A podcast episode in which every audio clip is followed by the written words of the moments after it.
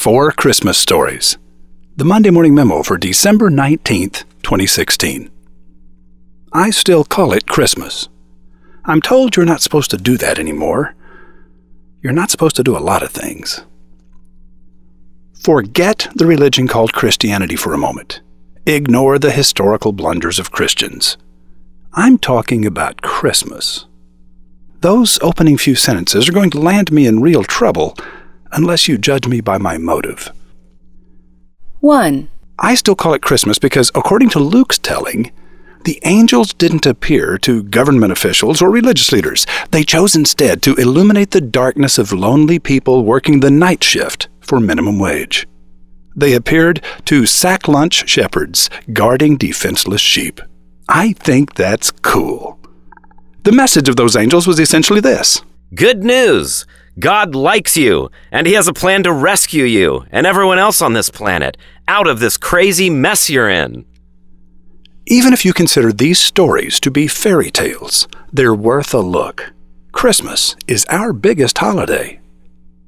2. John's Christmas story skips Bethlehem altogether, choosing instead to connect the birth of Jesus to that chapter in Genesis where God speaks a universe into existence. In the beginning was the Word, and the Word was with God, and the Word was God. The Word was in the beginning with God. All things were made by the Word. Without him was not anything made that was made. And the Word became flesh and dwelt among us. Whoa. 3. Matthew doesn't mention the shepherds of Luke or connect the pre incarnate Jesus to the creation of the universe like John. But his is the only Christmas story that mentions the wise men or magi.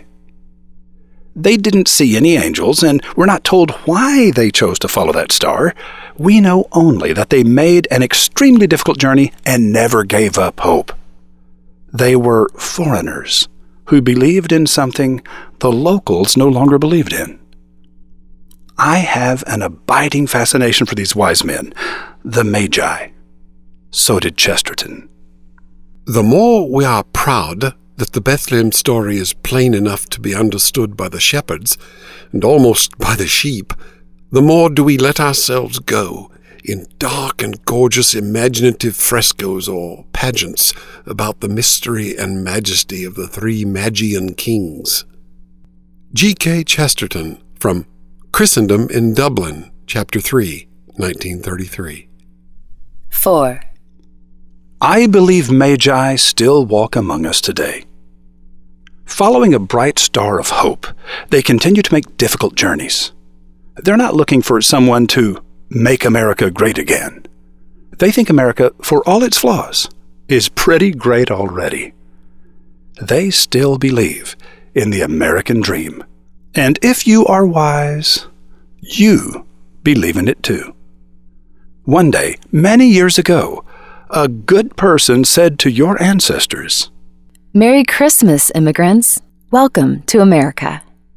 She was a statue on an island, a gift from France, and the poem at her feet whispers to all the earth. Give me your tired, your poor, your huddled masses yearning to breathe free.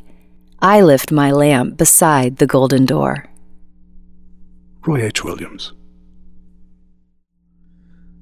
Every business owner has blind spots. It's the downside of being talented.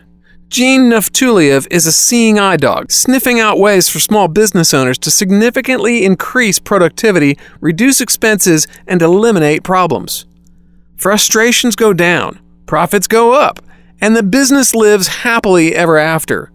Roving reporter Rotbart put on the blindfold this week and visited Gene at companyoverhaul.com so that Gene could guide him and you around the many obstacles that trip up business owners everywhere. The time is now. The place is MondayMorningRadio.com.